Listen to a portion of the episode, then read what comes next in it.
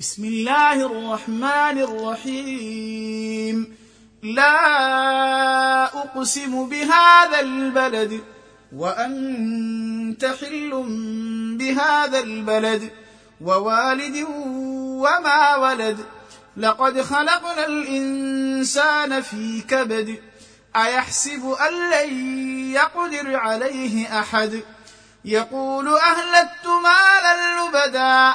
أيحسب أن لم يره أحد؟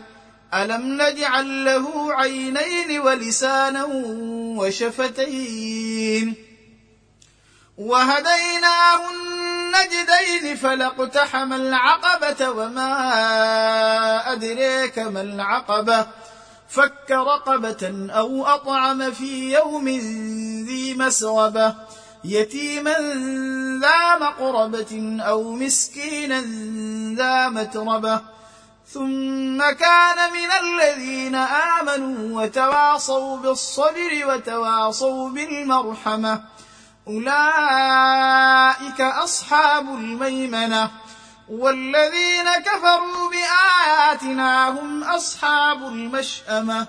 عليهم نار مؤصدة.